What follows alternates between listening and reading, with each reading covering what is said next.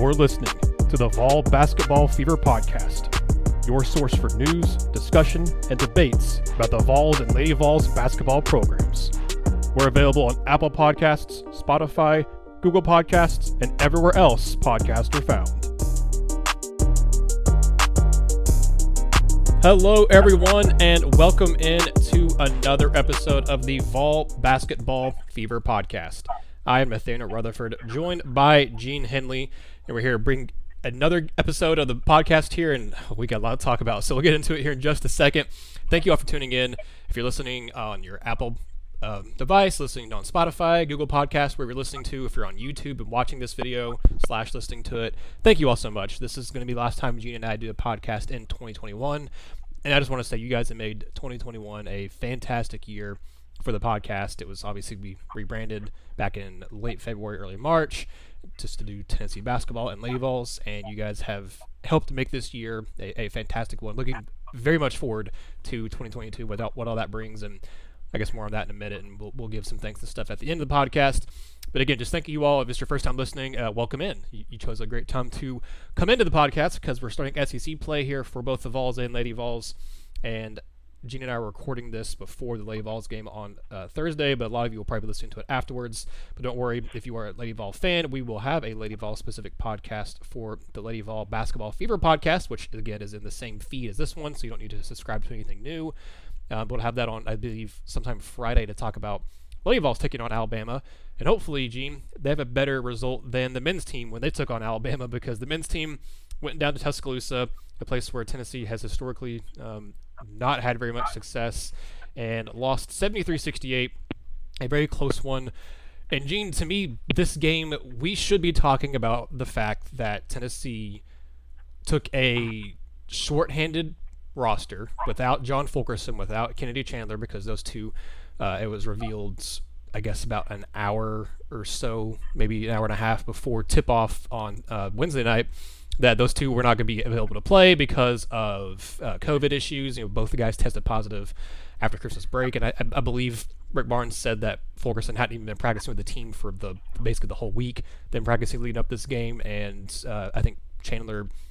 I think tested positive on the 26th, so you know the day after Christmas. So then he wasn't practicing after that either. So the other guy, I don't think made the trip potentially. I know Kennedy didn't. I don't remember if Fulkerson made the trip or not, but neither guy was in action uh, on Wednesday night. So we should be talking about how this this undermanned Tennessee team had a, a different, you know, pretty good amount of guys step up and and play some really good roles in expanded minutes, especially guys like Uros Plavsic, who I thought had his best game as a Vol, which maybe not saying too much, but he still I thought he played uh, really well in his 20 minutes he played uh, on the on the court there. I thought Olivier Nkamhoua played well. I thought Zakai Zeigler in his first career start as a Vol uh, he made some really good plays. You know, you, you, could see maybe you know fresh mistakes being made by him, but I thought he played well and you know stepped up in a role where he's not you know ever had to start in college before.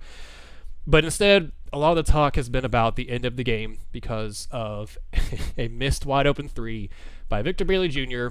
And he wasn't the only Vol to, to miss a wide open three in the game. And, and Gene, my big gripe for this team, and I've said it on Twitter multiple times now, is I feel like maybe I'm biased because I watch you know every UT game and watch every game mm. in other, every other school.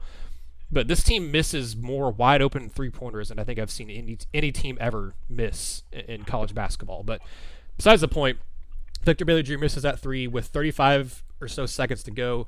It was 70-68 Alabama after we saw a flurry of points. You had Jaden Shackelford make a, a really nice bucket to put Alabama up 67-65 with 102 to go. And then Olivier Nkamhoua goes down and drains a three to make it 68-67 Tennessee. And then Keon Ellis comes back not even 10 seconds later and responds with a made three as well to make it 70-68 with 46 seconds to go. And then Tennessee gets possession, goes down, and I don't I don't recall exactly what happened. I think it was I mean the way the pass happened. I think the the guy who passed it to Bailey, which I think was probably Zeigler or, or Vescovi, drew the defense. I don't know exactly what happened, but he had there wasn't anybody within ten feet of Victor Bailey Jr. I mean, he, he could he could have sat there and dribbled the ball and still not been touched, just not been guarded for a three. As a corner three, misses it, and he finished the game. He made one early, which I think gave him you know some confidence, which we talked about. He's not ever really afraid to shoot the three, but he made one early, um, and then missed the rest of his shots. Finished the game one of four for three, two of seven overall from the floor, two of two from free throw line. He misses it, and people, understandably, were pretty mad about why was Victor Bailey Jr. in there with the struggles he's had this year, and not Justin Powell, who is seemingly a better shooter, a more consistent shooter. And in, in this game, he played 15 minutes. Bailey played 20. Uh, Powell, in those 15 minutes, he was one of two from three, two of three overall, five points, three rebounds, two steals. Bailey was seven points and one rebound and one assist.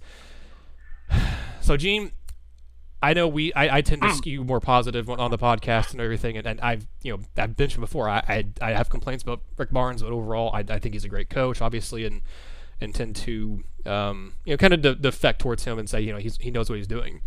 In this case, I understand where everybody's coming from, and I agree with them on this one. I, I don't understand maybe it's because he's been on the team for three years. You know, the year he, he redshirted, he was here last year, and obviously this is his third year. So maybe you wanted to have seniority out there on the the last couple minutes of the game.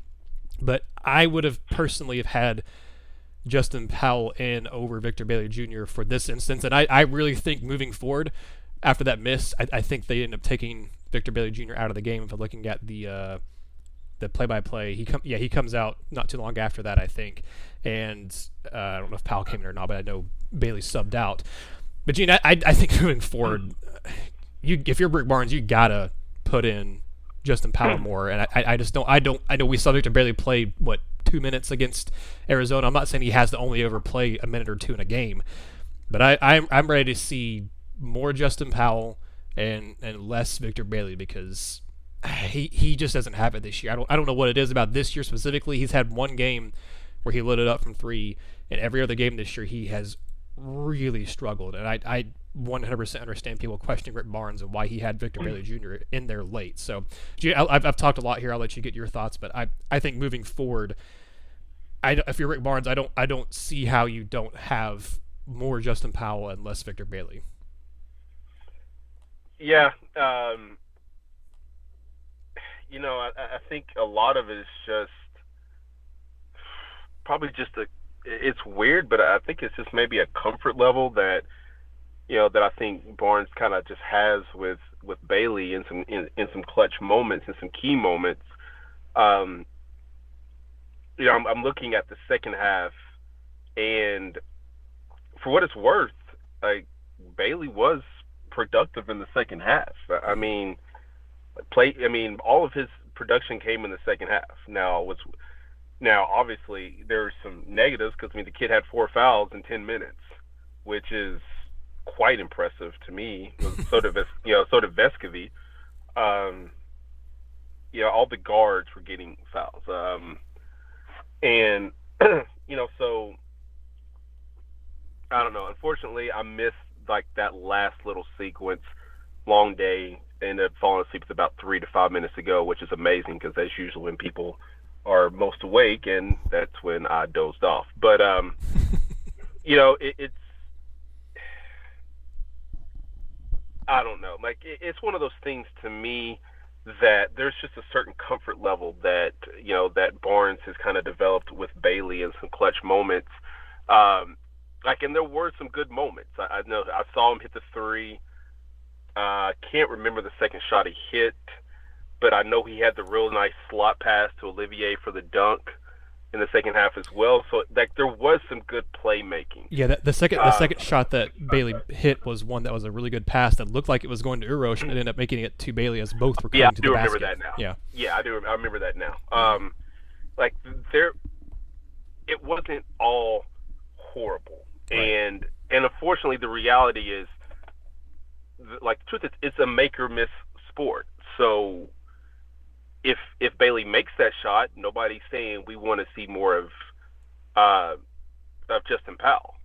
Right. It's more the fact that he missed the shot that everybody is now clamoring for for Powell, who did have a decent first half, but pretty much had six non-existent minutes in the second half. I don't even remember the time that he was in, but you know, in those six minutes, you know, they were outscored by four points in just those six minutes.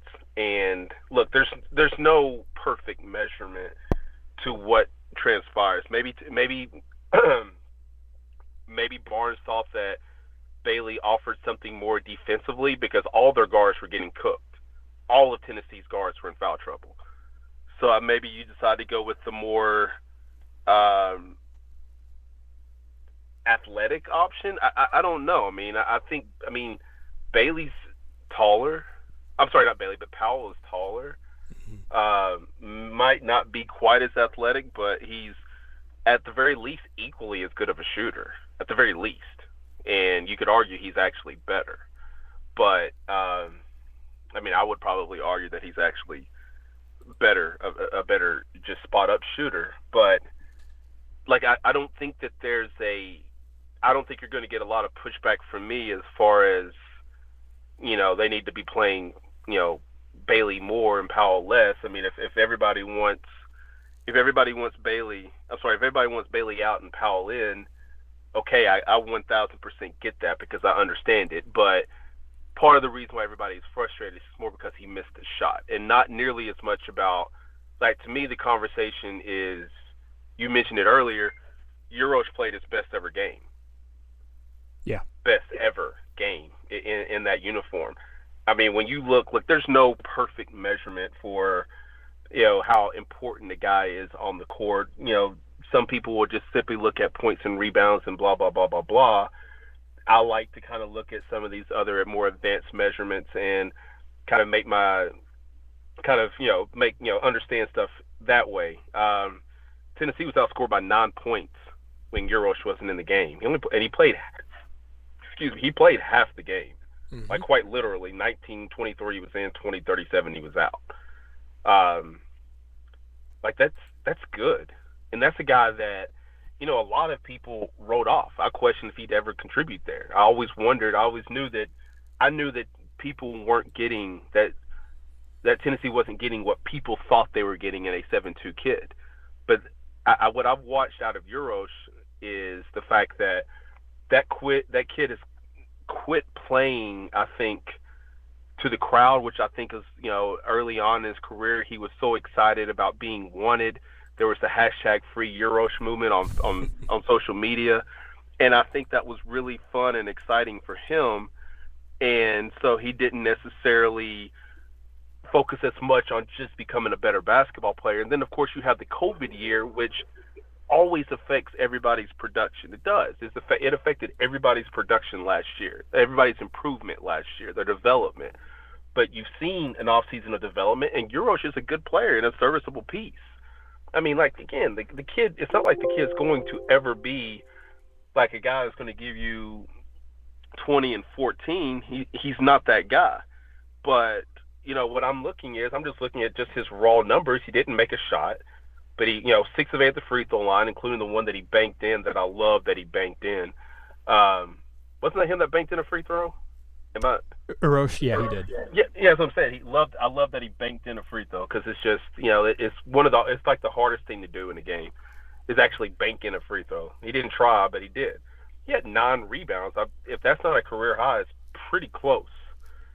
Um, he affected the game, man, and that's and that's all you can really ask for. You know, like Josiah plus one in 33 minutes. Like those are little things. Like sometimes you can't base everything it's hard because you want to win the game. I get that, and I'm not about to argue that or dispute that. Uh, but when you're looking back on the game and you're trying to you know put things in perspective and take things into context, you go down there without an all-conference forward who is a who is an invaluable piece of your team. You go down there without your point guard. I don't think he was as important to not have, if that makes any sense, because yeah. I don't think there's much difference between what he and Zeigler do. they're both and they're both freshmen, so it's not like you have a particular advantage to having Chandler other than the fact that he's a five star to Zeigler's three or whatever it was. Um, he's better, you know, Chandler's better finishing at the basket. Um, Zeigler, I think, has a toughness about him that is in, that is impressive. Like I, I watched that game, and what I was watching and what I was thinking was when he was playing was – oh, this kid ain't rattled in the least bit. Like I don't know. Again, I watch the games when I watched when I watch games. I try to watch it without the sound on because I don't want to be influenced by what the announcers are saying. Uh, who were the announcers yesterday? Uh, it was Karl Ravech and Jimmy Dykes, which people were having a lot of. Uh, I, I, guess I, I, wasn't. I'm never, I'm never a huge fan of Ravech calling basketball games because he's much better ba- at baseball. I just don't think he does as good job at basketball. But Jimmy Dykes usually does an okay job though. And Dykes is like a Tennessee guy. Right. So yeah. yeah, I mean, so that's I mean, obviously he's not from here, but I'm just saying he, that's a guy who will always kind of tout the the Rick Barnes model. Like when I, you know, when I've met him and talked to him. Um, but like so, like I try to just watch, and so when I was watching like the second half of that game, I'm like, okay, I don't think things are going to be much different if you had Chandler in there because she's going to be making some of the same mistakes. I watched the Arizona game last week. I mean, if John Fulkerson's not there, then the the talk is how your freshman point guard forced the play, forced a, a shot with like less than a minute in, in the game, and got it blocked. Like that's that's the whole discussion. If they lose that Arizona game, because he did, he drove to the basket and forced a shot that he probably didn't have to take. Yep. Instead of getting it to somebody else. So I don't think you're getting anything more or less. You may get a little more scoring or uh, whatever, but you've got two freshman point guards. I thought, but but you didn't have Fulkerson, which I think is a huge loss. That's to me the bigger loss, and it's not even about points, rebounds, because I think that look, a lot of his 24 points in that for, in that Arizona game was a lot of hustle and just want to, uh, as opposed to everybody else. Like he'll, I think he'll consistently give Tennessee like 10 to 12 points, but his value is not points; it's just in presence. And not having that, so to me, I'm like you. Like the story is the effort. The story is the performance you had guys making shots. Josiah, you know, Josiah hits the three in the corner. Unfortunately, it's the only shot he make because now apparently I don't know what's happened to him, but he's now in his mind like a, a pure three point shooter. Yeah, I, I, I think he needs to he needs to change his his approach because I agree with you. I don't I don't know why he's only just taking threes basically now. Yeah, I mean seven of his eight shots last night were threes, and it's not like they were completely out of the game and they were trying to shoot their way back into it it was consistently like they're up ten points in the first half, and then obviously the big run by Alabama, and then, but that was a back and forth game, and I'm like, yep. okay, this this is you know, and, and look, I, I don't know. Like it's not a I, look. I don't think it's an aggression aggression thing because you see moments where Josiah does things that uh, you know that you're like, oh wow, you'll get a dunk or something along those lines where you're just like, oh wow, here he comes here he comes, and then it doesn't necessarily build on itself. Um, like I, am looking here, man, 50 of his 68 shots this year are threes. I was just looking at that. He's only taken 18 two pointers this year, which is actually less than Victor Bailey, and, and he's played he's played about 50 more minutes than Victor Bailey too. But yeah, like that's I mean he's he's taken five more. Well, that's more impressive the fact that he's only taken five more shots than Victor Bailey, and he's played. Well, he's only played like well Victor's played in all 12 games. Josiah's, I was about to say he's only played uh, in, in over 10 minutes more per game. Yep. Josiah has only taken five more shots and seven more threes. Um, well, I mean, Tennessee is a good free throw shooting team. Shoot 70% on the year. I'm pretty sure they were they were solid last night at the line. I mean, they were 17 to 20. Um, you've got to find ways to get to the line more. Like Zeigler, seven of eight. Yep. Uros, six of eight. Both Olivier and Bailey, two for two.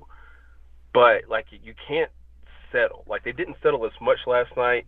29 threes out of 63 shots. So that's still almost half of your shots. Like you've got to find a way to start getting into the lane more, and I think that's why that's why Barnes harps so much on getting the ball into the post because you know, there aren't that many guys that can do the sort of stuff to kind of get yourself to the basket. Obviously, Zeigler did it last night. Uh, Uros just did it just because of his work rate and his work ethic and just, you know, just constantly working in this 20 minutes to get, you know, to get foul, to get to the line. Um, I like the toughness of Uros last night. There was a little, yeah. like the the rebound he grabbed over. Uh, I can't number ten. I'll just say number ten. Y'all know who he is. Everybody in the podcast knows who I'm talking about. Uh, the seven foot freshman kid. Yeah, and, Charles Bediako. Mm-hmm. Yeah, they got their arms tangled, and Uros kind of shook free, and they called a foul on the kid. I'm like, that's that's what you need. Like that's the type of stuff that shows that kid can help. And as mm-hmm. you start talking about the rotation, who can help? Can Huntley Hatfield? Can he continue what he did? I mean, he looked lost in the second half, but in his time in the first half, I mean, that's eight points. Like he's play. I mean, in, in a lot of cases, you get comfortable against guys who are. If you're like a guy like Huntley Hatfield, I thought I said the same thing about Josiah two years ago. You get comfortable going up against guys who are, um, like in college when you're going up against a guy who's like a five-star freshman like you, because y'all been playing each other. Like there's a comfort level that you can develop. So I, I'm not surprised that Huntley Hatfield played well because he's played he played against a lot of these guys. I'd imagine on circuits. I don't know how many guys were on the Under Armour circuit, which is what Bobby Mays' program plays on, but I'd imagine a few of them did. And like like the, this, some of these games are opportunities for these guys to kind of just to you know to show that they belong. And so Huntley Hatfield, he showed some good things last night. That's a guy who last week was essentially written off. He played two minutes in a game, and you question if Fulkerson's there, does he get those minutes? But uh, the fact that he took advantage of his time means that there's probably more time coming. Same thing with Zeigler, although Zeigler's playing a lot as it is. Same thing with Uros. Can you find a rotation with Olivier, who was extremely aggressive last night? Uh, I'm glad he finally hit that one three because uh, it was a huge three too. Because if, Yep. I, I kind of saw a little social media stuff about people wondering why he's taking these shots. Well, they're wide open shots. That's why you're taking them. You can't just live in the post if you're six eight. It's not going to work. Grant Williams hit a lot of mid-range jump shots. Not everything Grant Williams did was pounding in the paint and just you know wrestling with everybody. Not every game was the Vanderbilt game where he had like 40 points in the paint, basically. Like you're, yeah, if you're at six eight, he's gonna have to he's gonna have to step out and show he can hit some of those shots. And I'm glad he hit that one towards the end. But like I said, to me, I, I can talk about every single person and what I saw them do positively and negatively on that team. Vescovi still reminds me that he is as good of a shooter as there is in the country. I don't care about the three of eight. That look, trust me, he's one of the best shooters in the country. Um, and and showed an aggression. I saw him, you know, foul a kid on a uh, on a rebound. He went up for the rebound and kind of knocked the kid down. And I'm like, the kid's like six eight, six nine, but um, but yeah, I yeah, mean, there, there's one point in the game where Vescovi and Nkamhoua were the team's leading rebounders, and, and technically, I guess Vescovi was until Roche passed him up at the end there, but he still finished the game with uh, six boards, which is really impressive Yeah. for him being a six three guy. I, I mean, Uros getting nine in 19 minutes is impressive, man. Yeah, yeah, like that's again, those are impressive numbers, man. Like that, I'm I'm like you're, I'm like you, Nathanael. Like I'm going to focus more on the positive. Like man, if if so much of basketball, so much of how people talk about basketball nowadays gets locked in on the last two minutes. Like everything's like an NBA culture where, where we don't necessarily care about the 47 minutes and 45 seconds that leads up to the final play. We care about did Jordan make the shot? Did Kobe make the shot? Did whatever make the shot? We have a whole culture of that. And man, like it can't simply be about that. Like this this was a team who battled, who battled without two starters Mhm. and nearly won the game. And to like that's all I can focus on. Like the rest of the stuff, yeah, Bailey missed a shot. Like I, I'm just like I'm an offensive guy. Like when I coached, I was an offensive guy. You're gonna make shots. You're gonna miss shots. That's going to happen over the course of the game. Like what do you do? I mean, and the the reality is not you know neither neither ba- I mean neither Bailey nor Powell really did anything to to separate themselves from the other. And like last night would have been a great chance for Bailey to do so, and he didn't. He did some good things in the second half, but ultimately he didn't. And and you know Powell, whatever he did in the first half, it did not translate. He played 11 minutes in the first half, four in the second. So Rick saw something that he didn't like in those four minutes because that yeah, and to that get back to that point, yes, to that point, you, you were right earlier when you mentioned I, I was while you were talking looking for a transcript from Rick Barnes' post game presser. So shout out to um, 247 Sports, the GoVols 247, because they have it. I, I believe probably Grant Ramey did this, if I had to guess. Yeah, Grant did this. Um, it's someone asked him, you know, late in the game, you know, why Justin Powell was on the bench when Tennessee needed a three, and you know, instead of you know having Victor Bailey out there, and you were right about basically it being defense. Like you said, Barnes not liking what he saw. Here, here's the pretty much the full quote from Barnes about this. We need Justin to want to really lock in defensively with everybody, and he's capable of doing it. But tonight he had some breakdowns on the defensive end. That's why we were taking him out. They're a team, talking about Alabama, that can get on a run. I told him we need him on the court. We really do.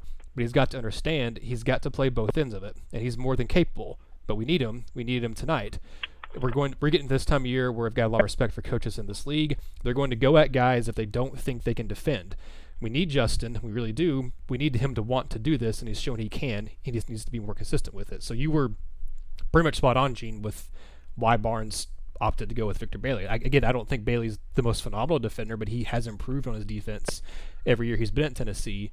And right now, he is a better defender than than Powell. And like you said, it, it, he's got more athleticism and quicker feet than what Powell does too. So that that was the reasoning why. And I get where, where he's coming from. Alabama's offense really was starting to turn it on there in the final few minutes. I mean, we could just go back to the play-by-play. They're going back and forth with Tennessee late, and I talked about it in the uh, matchup breakdown video I did that Alabama coming into this game on Wednesday night was had the third most points per game in the second half uh, in the entire country. They were averaging just a little bit under 46 points per game in the second half. So they, they were more than capable of pouring points on in the second half. They ended this game with 40, which you know under their season average, but still a, a pretty good total there in the second half. So I understand where Barnes is coming from, but I, that's why you know we've been talking about this game, but I also again think moving forward, if I'm Justin Powell, man, I, you you see this as an opportunity to say, hey, I need to go out there and earn more minutes. I'm going to do whatever I can to make sure I'm improving defensively because his offense is there, Gene. I mean, he he. Like you said, I agree with you. He's a better shooter than Bailey is. He's a both not just as, as a three point shooter, but overall he's got a better um, two point shooting percentage, a better three point shooting percentage than Bailey does right now. I, I, think Bailey has a better free throw shooting percentage, but he also has attempted more. And I, I think you know that, that, that at least does show that Bailey's a good shooter because he can at least make the free throws there.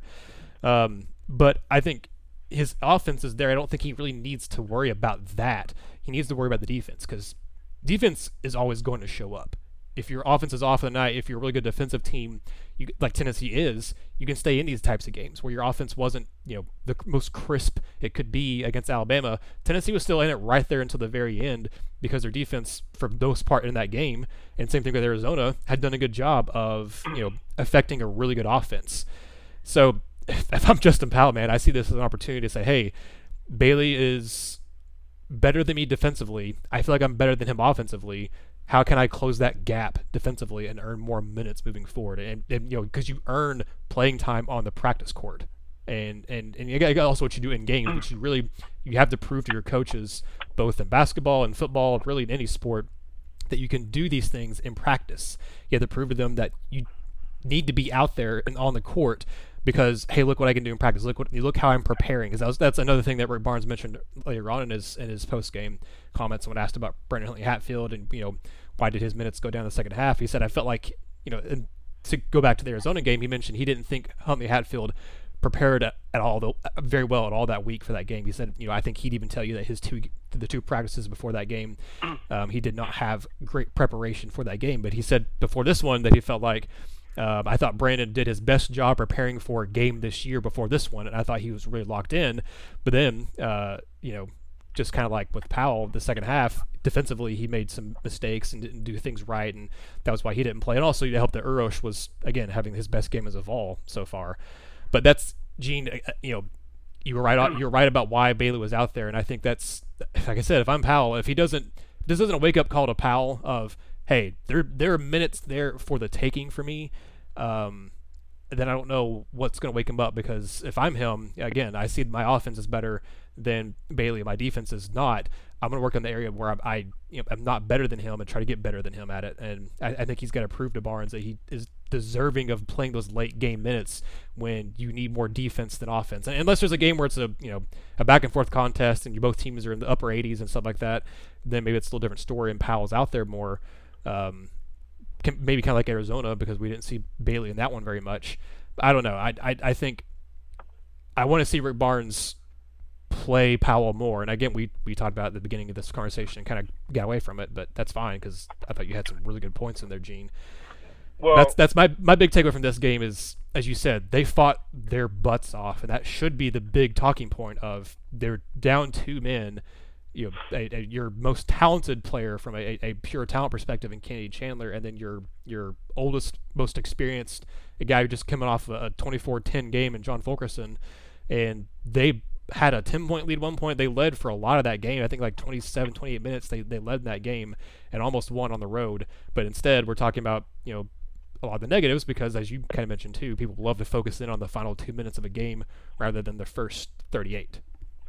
Yeah, and I, maybe this maybe this is applicable, maybe it's not. Like my so my junior year of college, um, you know, I just got settled in. I, I felt really confident about who I was as a basketball player at that point in my life, and so I thought that I had done enough to be the starter at my position. My coach instead brings me in off the bench the first two games, and so the first two games I played really, really well. I had high points. I think I averaged like 10 rebounds a game in the two games and like maybe three or four assists. So game three comes along. I'm like, oh, I've done enough now. I don't start. I'm like, Coach, what's up? And he's like, Your attention to detail in practice is not where I want it to be. And I'm like, What else can I do? And it, and it's just one of those things. Like Powell has to understand, and probably Huntley Hatfield applies too. Um, like there's certain things that coaches are looking for in how you practice and how you prepare. And like we all see the game day stuff. But it's like when you have like we see the raw talent, but we don't see the preparations that go into like the game prep in terms of how are these guys getting themselves mentally prepared to play in a game. It's not just simply like defense isn't just simply guarding your man. Like what are you doing when the ball is not in your hands? I'm sorry, when the ball when you're when the ball's not right in front of you. That's for a team like Tennessee, that's what's going to determine how much you actually play. Because all the help side stuff, all the cuts, what are you doing? Are you bumping? Like all those little things, all those little basketball terms, that stuff does matter. And look, we can all say, we can all just sit there and watch a game, watch Justin Powell make shots or watch Victor Bailey miss shots and say that kid should be playing over the other kid. Um, but there's also, um, like, the, I mean, there's also the whole what are they doing on the other end of the court? You can't simply base it off rebounds or like the like the counting stats. Like you can't base it off the counting stats because – I mean, we, and as basketball fans have gotten smarter, like so many people slobbered over Russell Westbrook's triple double season. That kid, that guy could probably average a triple double again this year, and nobody would care because you start to understand. Oh well, those don't really matter. Like, like scoring 19 points grabbing 15 rebounds and passing the, and getting 12 assists just means the ball's in your hand a lot. Doesn't necessarily mean that you're making good decisions when you've got the ball in your hand. Like I said, you're, I mean, I, I can't stop talking about Uros. Uros didn't make a shot, but you notice everything that he did out there, not simply because he's seven foot two or whatever he is. You notice it because he was impacting the game, which is mm-hmm. why, again, like plus minus isn't a plus isn't a is an exact science but he had the highest plus minus on the team, and he played 19 minutes. Olivier, you saw Olivier doing everything on the court. You saw Olivier's 15 points. Tennessee was 11 points worse when he played. In a game, they lost by five. So they were six points. Uh, I think if I, if I got this right, they were six points better when he did not play. He only played didn't play seven minutes. So, like the thing with Powell because it's not it's not perfect, but like if you don't lock in on that other side, how this coaching staff wants you to, and look, Barnes is a stickler for the defensive side. Yep. Yep. Always has been. That's kind of his that's kind of his calling card. That's kind of what he does. Like if if you're not taking care of what you need to take care of on that side, it's going to be hard for you to get on the court, man, especially as a perimeter player. Bigs like Uros got it easy. I don't want to say easy, but you know, a lot of teams. Now, Bama's different because Bama runs with like five guards essentially. You know, of different sizes, of course, but basically like five guards. Like they had uh, number four. That's a big guy. Uh, Bediako, that's a big guy. Mm-hmm. But Bediako played 12 minutes and Gary Juwan Gary played 20, which means they prefer, I mean they went with Davidson, Shackelford, uh, Quinerly, Gurley. Obviously, people know him, and um, and Keon Ellis last night. That was the majority. That was their majority. Their lineup for the majority of the game. Uh, I told y'all, by the way, uh, you know, we talked about this and thing. Told you Noah Gurley was going to be a good player. Yeah, he he'd had a slow start, but man, he had his game game of the season so far for him against Tennessee, twenty and ten. Now he ain't and, out there to pass, but right, yeah, he, he played he played exceptionally well in in that game. But like that's you know that's a smaller lineup. When Gurley's your biggest player, look, Gurley's like six eight. Uh, I think Gurley's six eight, maybe six nine, kind of a stretch four. You know, bigger, you know, bigger three type guy. If you want to go, if you want to delve into positions or whatever you want to call it. But last time I checked, Shackelford's not big, Quinerly's not big, Ellis is what six six, Gurley's six eight, and Davidson's a point guard. So like that's not a big lineup, and so that's a game where you need Bailey or Powell to step up because you kind of have to. That's why I mean that's why Uros only played 19 minutes and he had nine rebounds. Ain't nobody seven two out there. He's more physical now. He's going to grab a lot of rebounds, but he was important out there. But mm-hmm. you're talking about some minutes where you had that were available for somebody. One of the two. He went with Bailey because Bailey kind of understands where to be. Now apparently he he likes to foul. you know, like that's kind of is what it is. Um, you know, like you know, Vescovi knows where to be. Not always great on the ball, but he knows where to be, and that's a big part of succeeding in this sport. Is can do you just know where to be defensively? Because that'll get you a lot of playing time, man. That will just knowing where to be on that side of the court. That, that's what coaches are going to notice. Like when you start getting lost, you have missed assignments all the time, and you don't know where to be and you're just gone and doing your own thing, it's harder to play you. And that's what Bailey, when he, I'm sorry, that's what when Powell, like when he figures out what is being asked of him, he's going to be fine. But he's a second year freshman. So you do kind of get that. What's Bailey, like right. a fifth or sixth year guy? Uh, Bailey is a fifth year guy, I think. Fifth year junior, I think he is, because he played two years at Oregon, sat a year played last year. So yeah, he's a fifth year junior. Yep. That's a guy that's been through a lot. That's three years of that's a, that's three years of experience that Powell doesn't have. He'll get there, but obviously nights like last night kind of remind people he still has a ways to go. Yeah, he's not. He's a second year guy, but he also again only played ten games in the COVID year. So he's, yeah, exactly. He's, he's by all by all accounts, he's he's still kind of a freshman in, in a lot of ways. Um, yeah. So yeah, you're, you're absolutely right about that. Um, yeah, I, I again, I, I don't think this really changes too much how I feel about this team. That was a frustrating loss because the the game was right there for the taking, and you couldn't take it.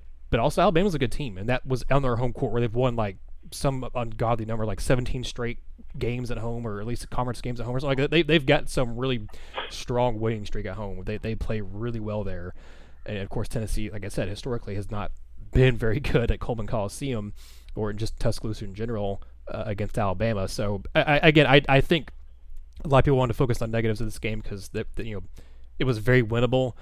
But this doesn't, this doesn't change much how I feel about this team. Again, they were down two guys. If Fulkerson and Kennedy Chandler were in there, how different does that game play out? Does is Bailey even on the court in the final two minutes? Because I don't think he is. Because I think you have Fulkerson, I think you have Chandler, I think you have uh, Vescovi, and I think you have uh, Josiah Jordan James. You know, but that fourth guy could be Nkamhoua, it could be Powell, it could be uh, Zeigler. Zakai Zeigler. It probably was yeah. Zeigler because that's that's been the thing we've seen a lot. Yeah, the four guard yeah. one one forward lineup late in games to Tennessee. Um, yeah, no, that's that's. So again, I don't think we'll be seeing too much of Victor Bailey Jr. late in games moving forward. And this is this the way COVID's going right now. I, I feel like uh, someone said this to me on Twitter, and I, I kind of agree with them. Almost every team this year is possibly going to lose a game because of COVID because you're going to have guys out because of COVID. You know, it's only a matter of time probably before Alabama has a couple of guys out because of COVID, and they you know they're they're having to play shorthanded against the team. But Tennessee still wanted to play the game, and they threw some not so su- subtle shade towards Memphis uh, on some of their, their tweets and stuff, which I thought was pretty funny. And, and shout out to Memphis for losing to Tulane, by the way, on Wednesday night. Um, no, I, I think it was a good point by whoever tweeted that at me. I, I mean, way COVID's going, I, this wouldn't even shock me if this is this isn't the only game Tennessee has a couple guys out.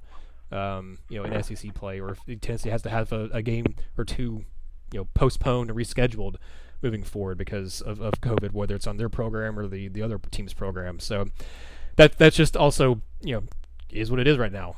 Things are getting. I, am glad we're we're moving away from the cancellation and more towards the postponement rescheduling, especially now that we're in conference play. I think it makes more sense to do that. It's a little different with non-conference games and canceling those and everything because it's hard to reschedule um, once you get in, into conference play. Some non-conference games, but SEC wise, I'm glad that's the case. But I also want to bring up Gene that you know losing this game, as I said, doesn't change how much I, how much I really feel about this team moving forward. And I don't think it should really affect how fans view the rest of the season. Tennessee has a, a tough stretch here to open the conference play. Uh, they go they, they host Ole Miss, which ugh, that game's gonna be ugly. I think, especially if if Fulkerson and Chandler aren't back for Tennessee for that game, which they should be because that game's another week away. Basically, it's it's uh, Wednesday, January fifth, so it's a whole week away from now. But you have Ole Miss, LSU, South Carolina, Kentucky as your next few games, then Vandy and LSU.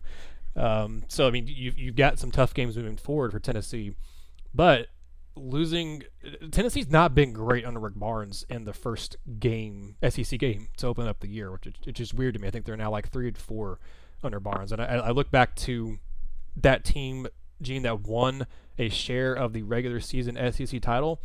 They started the season 0 2 in SEC play. They they entered like a 9 and 2 in non-conference play. They had that close loss to North Carolina. They had that game where they were up, uh, I think, a pretty big at one point against Villanova and lost, but they won in overtime against Purdue, and had some good showings against some other non-conference teams that year.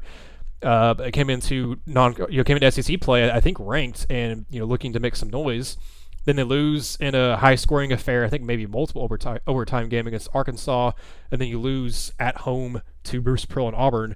And then you're about to face Kentucky, and fans are thinking, oh, God, Tennessee's going to start 0 3 in SEC play, beat Kentucky, and then go on to, again, win a share of the SEC regular season title and finish the year 13 and 5. So they started 0 and 2 in SEC play that year and then finished, you know, closed out 13 and 3 basically. Um, so I, again, I don't, you know, just because Tennessee loses this game and starts at 0 1 in SEC play, I, I don't know that I would panic too much. Tennessee doesn't have an easy road ahead, but I think it gets a little bit easier after you after you get out of January. Tennessee's, uh, in my opinion, their SEC slate gets a little bit easier because you look at what they have in February. Uh, after they play Texas, they open up in February 1st against Texas A&M, South Carolina, Mississippi State, Vanderbilt, uh, home against Kentucky, at Arkansas, at Missouri versus Auburn, at Georgia versus Arkansas. And I don't I don't know that Arkansas. I know they were without JD Notae in that game against Mississippi State, but ooh, they did not look good. I, so I don't know if they're going to be as good this year, nearly as good as this year as they were last year. But those are some much more winnable games. You got Missouri and Georgia uh, on on tap there, and Vandy for you, and, and Texas A&M and South Carolina on tap for you in, in February and early March. So Tennessee has a chance to after this rough first basically nine games or so of SEC schedule to go kind of finish out a little bit stronger in the last nine games. So, Gene, you know, kind of closing out here, I, I'm, I'm not really panicked about this. It was a frustrating loss for Tennessee because they had every opportunity to win that game, even shorthanded. But again, you know, this COVID year, it's it's another COVID year, not not to the same extent as last year, but it's basically another COVID year because it's wreaking havoc on scheduling and, and who is and isn't available and everything right now. It's going to be another tough year to really gauge kind of here once we're getting into January and stuff. But I, I'm not hitting the panic button. I, I think this is still a really good team. I think it's still a team that's going to finish top four in the SEC and, and still be in, in a really good spot heading into postseason play. Yeah, I, I think. Look, man, I'm I'm a firm proponent that every basketball game you play matters. Yep. It has it has it has a tangential. I think that's the word. Uh, value. Uh, it, it's important, but I also understand that the reason why it's important isn't necessarily, to me, the reason why every game is important isn't necessarily because you need some title or you need some accomplishment or award. It's because everything that you're doing is trying to build your team up for March. So, to me, I, I don't care if look, I'm look, I'm obviously alone when I say this, and I'm I'm being completely to uh, I'm going just I'm just saying this just to be funny. I don't care if Tennessee goes 0 and 18 in the SEC because they have different guys out, or if they go 5 and 13 in the SEC. But those last five, those last seven or eight games, they finally get their full complement of players and they figure something out. Maybe they lose a game regardless, but they've got their full complement. That's a team who goes into uh, the NCAA tournament, you know, provided they can get there, like 18 and 13 but they're going to be a team that nobody wants to face because like oh when, Tennessee figured it out, they were scary good. Like so, like to me, like I'm watching this and I'm like, look, they lost the game, man. Like I get it. I understand the frustration. It's Bama. It feels like Tennessee hasn't beat Bama in anything in quite some time. I get it. I, I 1,000% understand people's angst and people's frustration that they lost the game. But Victor Bailey did not lose that game for anybody like I don't think it's fair to put all of that on that kid who look we can we can argue about how important he is to this team and how much he should or shouldn't play everybody can have that discussion but i mean the, the biggest reason they lost that game that we've talked about multiple times today they were missing their starting point guard and their most valuable player mm-hmm. those are two big losses and like I said, like those are games that you kind of want to have Chandler out there, just mainly because I think it will be a fun matchup between him and Davidson. I think it would be, and I mean him and him and Alabama's guards. You want to see yeah, that yeah. sort of stuff from an entertainment value. You want to see that stuff. To me, again, I'm mostly about do you win or you lose? How did you look? Tennessee looked good, and they look good without two players. Like this isn't football. Like I'm not judging you. I'm not living off of this one game until next Saturday. Like this is a game they had every opportunity to win down the stretch. In the final minute of the game, they're leading on the road, minus two players. Like that matters to me, and it should matter to a lot of people. That this is a team that battled, and yes, I get it. He missed a shot. It happens. It it it happens. If like what the thing, what's the conversation if if Powell's in there and Powell misses the exact same shot? Right. right. It's it's, it's you know, you're not talking it, about this. We're just talking about wow, this team this team can't hit threes. Basically, yeah, it's, it's a, team conversation. Like, so that's why I can't put it all. I mean, I understand there's frustration and this guy should be playing, that guy should be playing. Man, the, conversation. It, it, what? Why is Powell out there? Bailey hit a three in the second half. Powell didn't hit anything. Why is he even playing? Like it's amazing how we can't live off of one shot. The bigger picture is that's a team last night that battled. That's a team last night that fought. That's a team that had every opportunity to win a game, to steal a game on the road without two players. So to me, you add those two players and you keep playing with that same effort and energy and toughness, you're going to win a lot of games. Like that's the bigger picture. That's the macro part of the conversation. How did this team look? This team looked good. Were they perfect? No. But you don't play perfect basketball games. You don't play perfect in sports. Like you, I mean, you're all there are always going to be mistakes and different things that happen along the way. But did you play well enough to win? And the answer to that question is is yes. I mean, without a doubt, the answer to that question is yes. They played well enough to win the game. So going forward, how what can we improve on? Is it rotations? What is, I mean, they don't play again for like a week. So what can we do over the next week that if we don't have we don't have Chandler, if we don't have Fulkerson, we can put ourselves in the best uh, best position to win a game? Because I mean, Ole Miss. I mean, Ole Miss ain't ain't, ain't nothing to write home about. Home or home, if that game is in Knoxville, if it's in Oxford, if it's in Nashville, I don't care where it is. Um, I expect Ole Miss, I mean, I expect Tennessee to win that game. Yeah, Ole Miss, Ole Miss is pretty good defensively, but phew, their offense is not good. That, that's why I say it's gonna be ugly because I don't know. Tennessee's offense is hit or miss this year. It's better at home, but ooh, that, that game could be a, a, a low scoring game. Yeah, and and whether you win 92-89 or 68 64. Mm-hmm. You take the win, you figure out where you were good at, you start, you continue to start developing an identity for this team because as we can look and see, if you kind of look at some of the game by game stuff, there, all those, all that jack and three stuff that we were talking about a few weeks ago that I said wasn't going to last, guess what? It ain't lasting. Now they didn't shoot well last night from three, but they're at least attempting to do more things. I mean, like you and you know UNC Greensboro, they jacked a ton of threes. They shot 37%. That's a good percentage. 35 out of 64 shots were threes. But since then, UNC Upstate, they started trying to get the ball, you know, get into the paint a little bit more often. Arizona, 24 threes on 67 shots.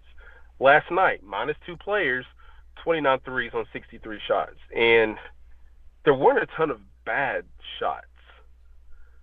And like that's that's the stuff to me that matters. Like it, are you taking bad? Are you are you just attempting bad threes? I thought early in the season they were attempting bad threes.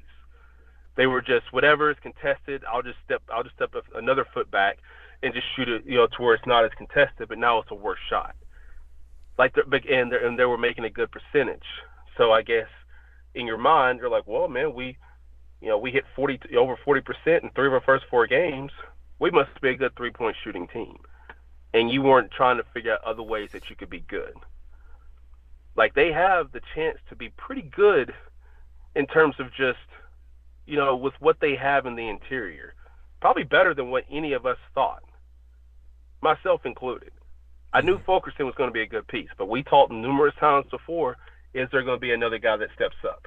Well, it looks to me um, Olivier had probably one of his best games last night Yep. Yeah. Like, uh, I mean, I understand he scored more points in games. He, I understand he's grabbed more rebounds in games. But what? I mean, I don't recall Olivier going 15 and nine against anybody tangible. You know, again, maybe I'm wrong. I just don't remember better. But I'm looking now. Villanova, uh, no points, six rebounds. North Carolina, 7.6 rebounds. Colorado 3.5 rebounds, Texas Tech 2.3 rebounds, Arizona 2.7 rebounds. Like that's who you are as a player. What you do in the games against the teams that are equally as talented as you. That's what you are as a player. So for him going for 15 and 9 last night, that is huge. That's that's a guy who can help you out because he also did that without John Fulkerson. Checked a bunch of shots. It is what it is, but um, you know, then you've got Uros, who's shown he could be a pretty valuable option. And once he starts finishing shots inside, I mean, he's got a good stroke. He can hit shots. When I was talking to a coach who told me that his that Uros's player comparison is Jason Smith, and then I saw some Jason Smith tape. Can't remember exactly where Jason. I think Jason Smith played at Colorado, played in the NBA for a number of years. When you start looking, okay, that's got that guy's more of a, a face-up guy. Okay, I get that now you can see I can I kind of understand the comparison because he does have a good stroke, and then it's about six of eight from the free throw line. Huntley Hatfield, when that kid figures it out, watch out. When he's bought in, watch out. I'll remain steadfast on that. Whatever it is, whenever that kid figures it out, he had a wide open three at the top of the key. I thought he was going to shoot. No, passed it, cut. Oh, okay, okay, got it. I got it. AAU Huntley Hatfield would have jacked that thing had a good chance of making it too. But like I, I, what I look at is, I finish my you know lengthy soliloquy is I think that this team is is capable of being good on the interior to where they don't have to shoot a whole bunch of threes. But if the quality of shots continues to improve, the fact that they have guys who can hit shots will only may open things up for the interior. And as they open things up on the interior, that's going to open up, you know, some shooting some uh, some good shooting opportunities for some of those shooters they've got. Well said, and I, we could talk more and more about this because I think there's just a lot of things to break down in this game. I, I don't I don't think Alabama played particularly well, especially J.D. Davidson giving the ball away eight times. There, are just mistakes that Bama made in this game. That, that's why I said that the game was right there for the taking, and it wasn't just because of Tennessee's effort. I didn't think Alabama played particularly crisp game either, but it is what it is, and again, we will have a lot more to talk about moving forward. This is one of, of 18 SEC games. We got 17 more of these to go, and Tennessee's game against Texas to go. and then we'll get into March and the SEC tournament and then the NCAA tournament. So we've got a, a, long road ahead of us, Gene. Of course, people love to you know talk about and overreact to the first game. This wasn't the first game; but it's the first SEC game. Um, so you know, obviously, a lot of conversation spent on this one. But again, I, I'm not hitting the panic button. I think this is still a good team, and I am looking forward to seeing how things play out when Tennessee faces. You know, again, I, I like you. I, I think Tennessee will beat Ole Miss. But how do they handle things against LSU? How do they handle things against Kentucky here in a couple weeks? But again, as I mentioned top of the show, this is the last episode that Gene and I will be doing in 2021. So, uh, Gene, I want to wish you a, I guess, a happy New Year, a happy 2022, because uh, I, I, know you got a lot on your plate and you got a lot of stuff you're doing. So I'm hoping 2022 is a little less, you know, busy and stressful for you. But man, I, I hope you uh, continue to have great blessings and, and you, you, and your family both in the new year. Uh, and, and, you know, same to you, Nathanael. Obviously, I mean, we do this because we enjoy it. I mean, the time the timing, you know, doesn't really matter. Like I'm always a person. If you're going to give me a chance to talk ball, I'm going to talk ball. I may get nerdy about it sometimes with people and throw out some stuff that you know, some terminology that you know some people don't know. But like this is what I love. Basketball is what I love, and so obviously. Um, I always am thankful for an opportunity to do it, and so much I'm so thankful to you, Nathanael, for kind of giving me the platform, giving me the opportunity, and you know, to all, you know, to everybody who has listened said it last week. I can't say it enough. Um, thank you all for supporting what we do. You know, it, it always sound it may, it may, sound weird at times, and obviously we all jump off on our little tangents and and different things. But I mean, I think that's why you do this. This is sometimes you have a platform to kind of just speak your, you know, speak how you feel about certain things. And um, so yeah, I mean, like you know, Nathanael. Again, I know you know, I'm not the only busy one here. We work it out weekly. Uh, we always give people a pod to listen to week in, week out. I think that's, I think that's important. And, you know, I think we don't have the, I think what makes us unique is the fact that we're not trying to come at it from some sort of insider perspective. We're just like, you know, like Nathanael, you're a fan. I'm just a basketball guy we're different in that regard. We're not coming at it from the perspective of we've got all this insider knowledge of why something's happening the way it's happening. The reason, I mean, it's basketball. The reason why you won is because you made shots and you did things, you know, did things well defensively. A lot of times when you lose, it's because you either didn't make shots or you didn't do certain things defensively, and sometimes a combination of both. It's quite, it's that simple to me. And so like I said, as, as we wrap this thing up, we're not going to talk to y'all again until next year. I hope you all can manage for however long that is, because I mean next year seems like it's such a long way away. Um, but again, like I said, Nathanael, I appreciate you for you know for for creating this platform. Um, whoever we've got on here, Nathanael's done such a great job. I've actually met Cora Hall earlier this week for the first time. I've known Maria hmm. for a number of years. Um, those are two great people, two great voices whoever it is, like he's got on this podcast, give him a listen because that's a person who knows what they're talking about, and and so, except for me sometimes, but um, but again, I said we appreciate you all. I said Nathanael, I can't appreciate, I can't thank you enough. And uh, again, until next time, man, we we certainly appreciate everything that you all have done to kind of support us. Gene, I couldn't have said it better myself. I mean, I, I appreciate you a whole lot. Uh, I love talking ball. You, I've mentioned before, you were the first person I thought of when I thought of doing a, a, just a pure basketball podcast back when it was the SEC basketball fever. But still, you're, you're the first person I thought of because I always really enjoyed um, your analysis and take on ba- college basketball. So I wanted you on here. I'm very glad you have carved out time over the year, I guess year plus now, uh, to this with me. Again, uh, thank you all so much for all of you listening because we wouldn't have this. I mean, I, I, would probably still do this even with minimal to no one listening. Um, but you all have helped this kind of grow and, and you know be something that I, I I'm happy to come back to and, and do every week and, and multiple times a week a lot of times too. So um, thank you all so much for your support, for subscribing, for commenting, for sharing it with friends, family, and and helping us kind of grow here in 2021. And I'm very excited to see how the the podcast and the YouTube channel and everything grow in 2022. But thank you all again so much. Signing off for Gene, I'm Nathanael. This has been another episode of the Vol Basketball Fever Podcast. Thank you for listening to the Vol Basketball Fever podcast. Subscribe to the show so you'll never miss another episode.